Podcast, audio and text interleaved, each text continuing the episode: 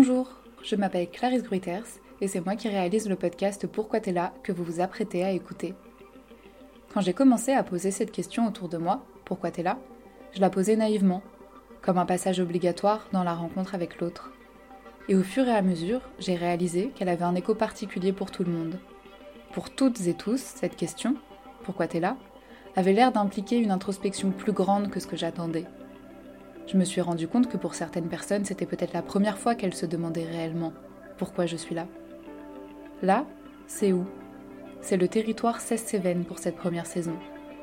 Allant de Permal à Méjeanne-le-Clap, en passant entre autres par Bessèges et Saint-Ambrois, ce territoire est construit tout autour de la Cèze, la rivière locale, et se situe dans le parc national des Cévennes. Ici, c'est la forêt, la nature, la sécheresse et les inondations. Là, c'est être dépendant de sa voiture, c'est faire du covoiturage, c'est penser le monde autrement. C'est être loin de la ville, c'est avoir changé de vie pour venir ici, ou n'avoir rien quitté pour rester ici.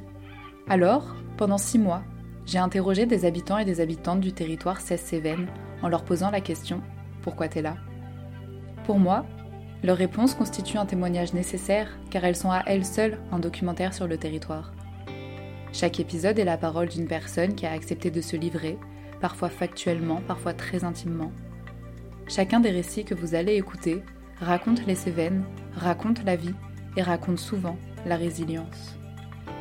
Parce que l'intime est politique, ici, chacune des voix prendra tout son sens en les mettant en lien avec les enjeux sociaux, économiques et climatiques contemporains.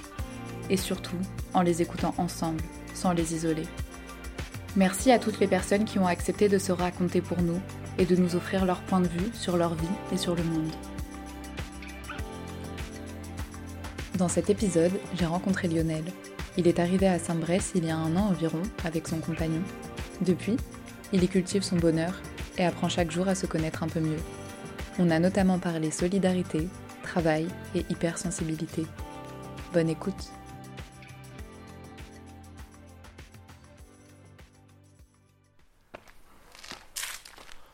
Allez doucement, la gare est là.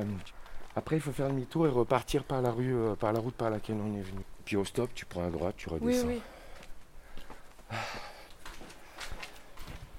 On peut discuter là. Et là, regarde, je te montre. On arrive place de l'église.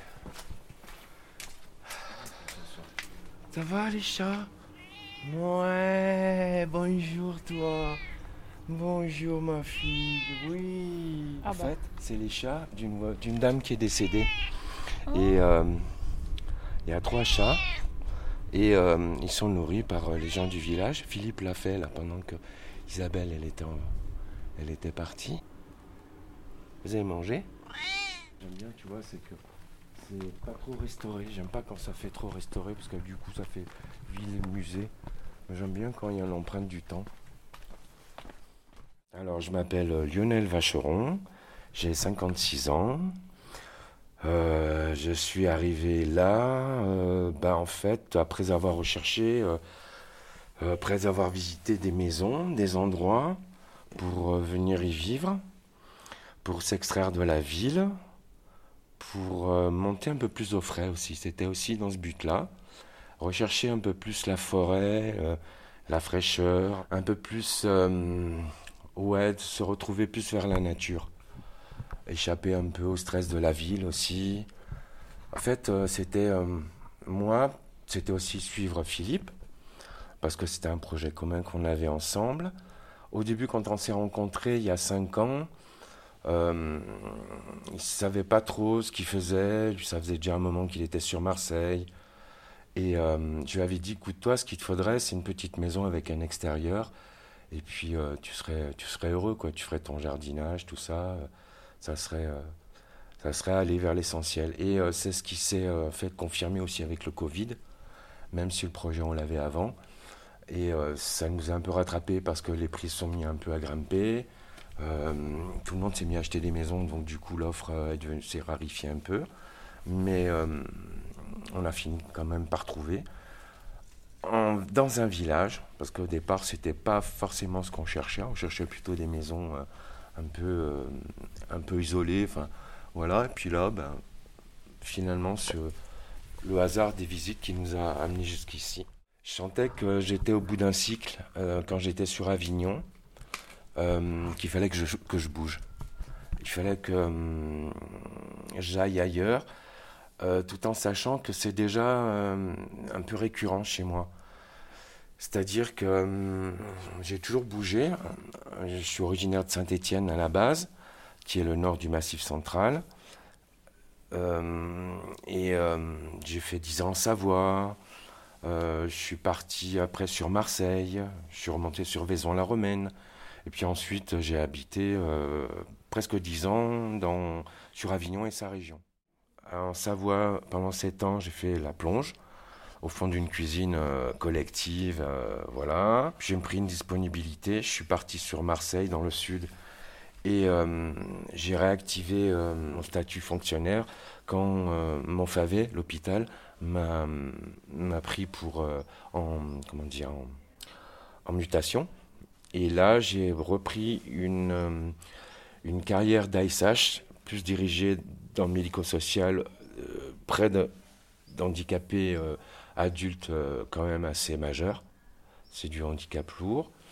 Et euh, là, je me suis trouvé. Euh, j'avais déjà travaillé dans le privé, mais en faisant fonction.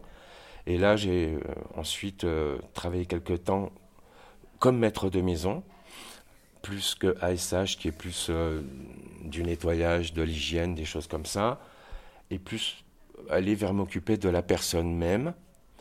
Et j'ai fait, j'ai passé un diplôme d'AMP, aide médico-psychologique, que l'hôpital donc m'a gentiment euh, payé quoi, cette formation d'un an, euh, avec des stages en alternance, mais c'était la plupart du temps à l'école, c'est ce que je voulais. Hein. Et euh, j'ai enfin obtenu un diplôme, alors que moi, j'en ai pas beaucoup, j'ai quitté l'école assez tôt.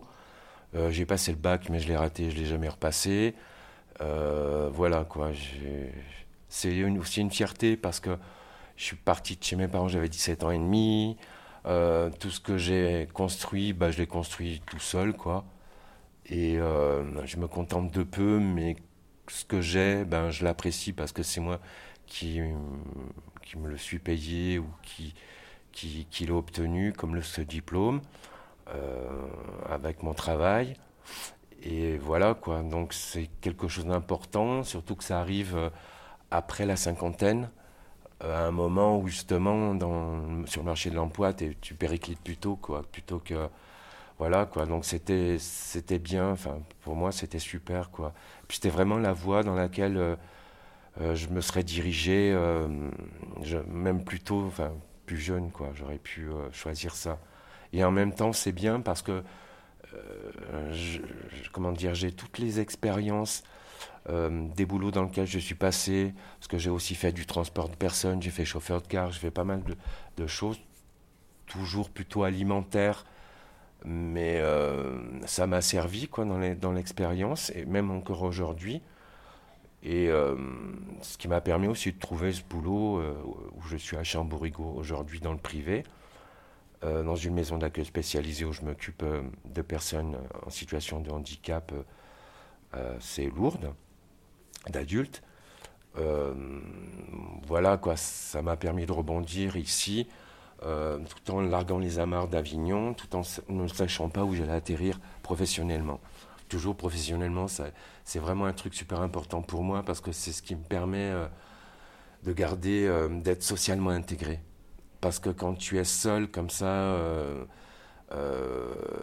tu peux vite basculer dans la précarité, euh, ça peut être compliqué. Et, moi, le travail, ça a toujours été un truc. Euh, je pense que c'est aussi euh, familial, tu vois, un truc. des valeurs familiales qu'on m'a inculquées. Je pense à mon grand-père, je pense aussi à ma mère.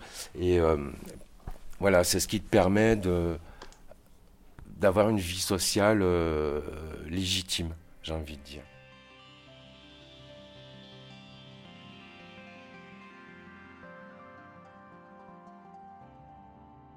Et alors, euh, pourquoi je suis là aussi?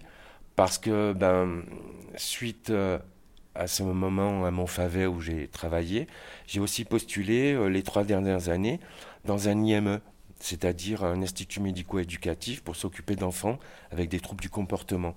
des traits autistiques, mais aussi ça peut être de l'hyperactivité ou alors des problèmes psychologiques, psychiatriques, enfin voilà quoi. Et c'était aussi quelque part pour remplir mon manque de paternité, euh, qui me titillait sans me faire souffrir, mais c'était aussi pour me confronter un peu aux enfants et euh, d'acquérir plein d'outils euh, super intéressants, comme de la communication par signe, comme tout ce qui est pictogramme pour communiquer aussi en images avec des enfants qui ne sont pas forcément verbaux, qui n'ont pas forcément accès à la parole. Et euh, moi, en trois ans, je me suis vite usé. J'ai été trop, euh, trop près des enfants souvent. Enfin, je me suis, je me suis vraiment épuisé. J'ai fini par faire un burn-out après, euh, après la première vague de Covid, où ça a été, voilà, ça a été un trop plein. J'ai senti, moi, les, les, comment dire, les, les symptômes de la maltraitance arriver. Moi, c'est ce qui m'a fait euh, disjoncter, comme une sécurité de compteur. Euh, j'étais déjà formé pour les reconnaître, et là, je les ai vus arriver, je les ai même ressentis, comme si euh, l'autre était une entité qui me voulait du mal, qui était... Je voyais plus l'enfant, la personne et tout ce qu'elle pouvait transporter, je voyais juste... je voyais plus qu'une personne qui me faisait chier, quoi, qui m'emmerdait, qui, que j'arrivais plus à, m'intéresser. Enfin, j'étais plus professionnel, je devenais, euh, j'aurais pu devenir maltraitant, quoi. Et euh, j'ai tout de suite arrêté. Dès que j'ai vu les premiers symptômes, euh, j'ai senti que je pouvais plus, quoi. Même mon corps me disait non, quoi. et de là, ce burn-out, quoi. Je me suis arrêté aussi, et je me suis arrêté six mois. Et ce qui est bien, c'est que ça a enchaîné sur euh, cette maison qu'on a trouvée, puisqu'on continue à chercher. Et euh, pour moi, ça a été vraiment une porte de sortie, quoi, une, issue de secours. Donc j'avais besoin de changement. J'avais envie d'essentiel aussi, de relations vraies avec les gens, de solidarité, me retrouver près de la nature aussi, retrouver, perdre aussi quelques degrés, aller dans la, dans la campagne, la nature, enfin, j'avais besoin de ça, quoi, de me retrouver, me retrouver euh, dans, dans un écrin de verdure, quelque chose d'apaisant, et puis d'avoir aussi ma propre maison, même si c'est celle de Philippe. Euh, là, je me on l'a choisi ensemble, euh, je me l'accapare de plus en plus, même si c'est pour moi c'est nouveau. Tout ça, c'est des nouvelles valeurs qui ont de l'importance pour moi et qui euh, vers lesquelles j'ai envie de tendre, quoi, et puis de, de construire ma nouvelle vie, quoi, mon nouveau. pour un épanouissement. Tu vois, je pense à la pyramide de Maslow, où euh, moi je travaille à la base, quoi, à la base vraiment euh, subvenir euh, aux premiers besoins de la personne. Moi j'avais envie de me retrouver dans la pointe et j'y arrivais pas vraiment en, en ville, j'étais jamais arrivé où je mettais tout, misais tout sur mon travail, j'étais épanoui, mais j'avais pas euh, de l'épanouissement personnel. Euh, j'avais pas non plus euh, l'amour de quelqu'un. J'étais souvent seul. Il manquait toujours quelque chose. Et là, je tends vraiment vers cet épanouissement personnel. Je sens qu'il me manque quelques ingrédients, mais je sais lesquels. Et je me sens beaucoup plus serein, apaisé.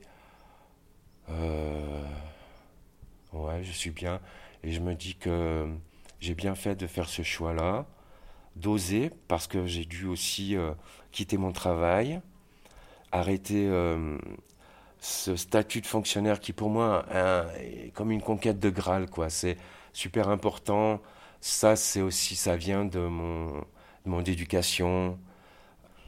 Et euh, suite à, ces six mois d'arrêt aussi, j'avais perdu vachement de confiance en moi, en mon travail il était important que je retrouve euh, cette confiance, cette, euh, qui me permette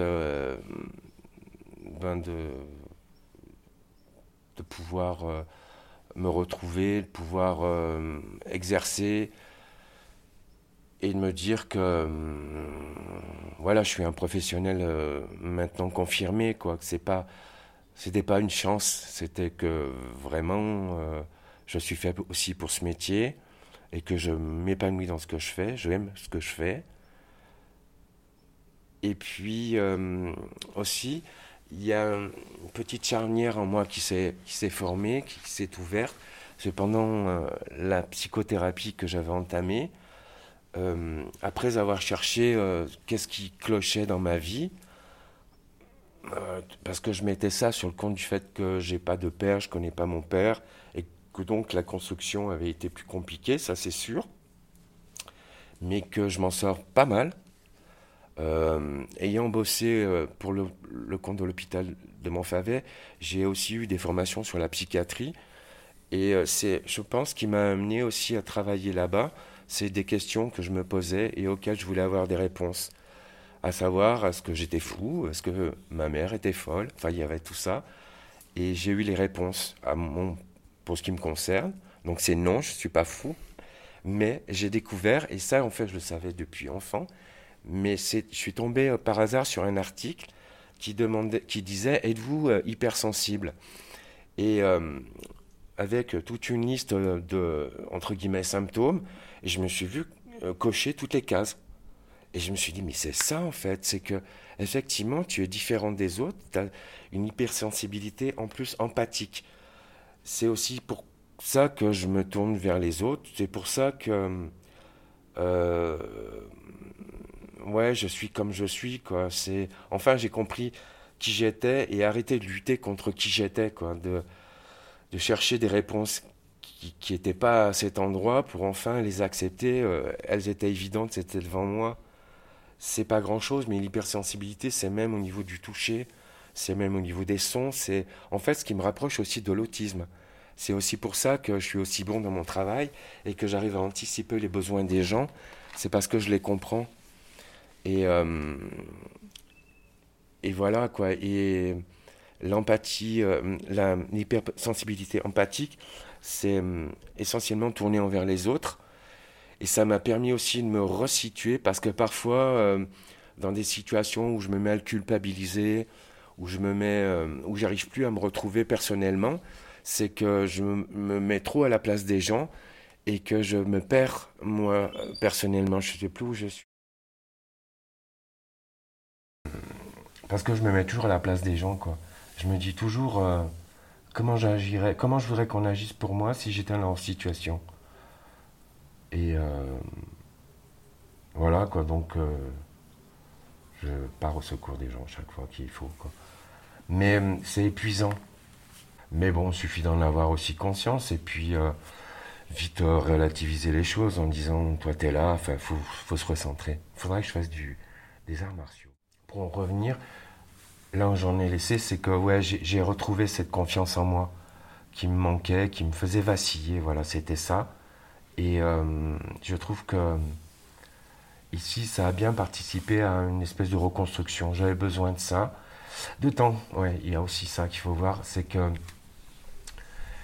les, les hypersensibles empathiques comme ça sont souvent euh, euh, sujets à addiction. Évidemment, c'est un filtre. C'est un filtre qu'on se met. Alors moi, je ne bois pas d'alcool. Par contre, euh, je fume euh, du cannabis un peu souvent. Euh, voilà quoi, je sais maintenant pourquoi j'en ai autant besoin. Parce que c'est le premier truc que j'ai trouvé, si tu veux, pour me calmer quoi.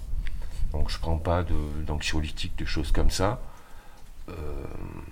mais je sais que j'ai besoin de ça aussi parfois pour, pour filtrer d'une façon récréative, tu vois, pour aussi un peu euh, penser à autre chose, quoi.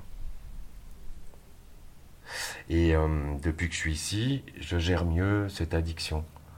Je, ouais, je suis pas tout le temps euh, à l'ouest, ça va. Voilà, que te dire d'autre Qu'est-ce que je fais là? C'est tout doucement que je prends aussi euh, possession des lieux, mais je suis toujours sur cet élan de découverte qui me, qui nourrit mon quotidien et qui fait que je trouve euh, le monde beau Mais vraiment, quoi. En me disant, euh, c'est maintenant, quoi. C'est dans le présent. Il faut ouvrir les yeux et te sentir bien. Et vraiment m'être posé toute ma vie la question qu'est-ce que c'est le bonheur? Et aujourd'hui me dire eh ben voilà si c'était ça le bonheur. Et euh, je trouve que ça va quoi. J'ai trouvé aussi euh, une certaine stabilité avec Philippe euh, enfin voilà une stabilité qui me permet de d'avoir vraiment tous les ingrédients pour être heureux quoi et puis j'ai choisi cet endroit parce que, bah parce que je trouve sympa, quoi. J'aime bien. Euh, il est à la croisée, tu vois, de l'église là, de cette place de l'église. Euh, c'est pas restauré, c'est un peu en ruine, mais c'est brut de décoffrage, c'est désertique. il y a tout un côté que j'aime bien, comme puis petit passage médiéval, comme ça, couvert, euh, avec une voûte je trouve ça trop pittoresque, trop craquant, quoi. J'aime beaucoup. Cette pierre, toujours présente, et euh, pas forcément restaurée, enfin voilà, quoi. C'est euh, c'est un petit coin intime, je trouve, au milieu d'une voie publique. Et euh, c'était pour ça que j'avais envie de t'emmener ici, pour, pour me raconter un peu, quoi. Si, si je suis arrivé à raconter un peu, enfin voilà, si ça va, quoi c'est quand même se dévoiler une grosse part de soi-même, se mettre à nu et, euh, et c'est pas facile. Euh, et en même temps, je m'aperçois, c'est une grande fierté de voir ce que, ce que je suis devenu. Finalement, je vais pas avoir honte de moi. Donc c'est bien, ça me conforte aussi. Sans vouloir prendre la grosse tête, hein. rester humble aussi, mais se dire que on, on s'en est pas si mal sorti. C'est pas mal et de se contenter aussi de ce qu'on a parce que c'est quand on ouvre les yeux tous les jours, c'est beau. Hum. Ouais, et là il y a l'émotion qui monte. Voilà, bon, on redescend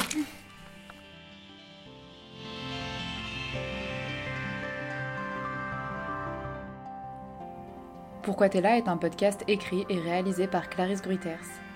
Un grand merci à Hugo Saillard et Elliot Babylon pour la création musicale, à April Toureau pour la création visuelle et à la Maison Perséphone pour son accueil et ses précieux conseils.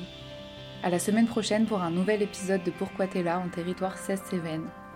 En attendant, vous pouvez parler du podcast autour de vous, le partager et nous suivre sur les réseaux sociaux. Vous pouvez aussi contribuer à notre campagne de financement participatif sur KissKissBankBank, dont vous trouverez le lien en description de ce podcast.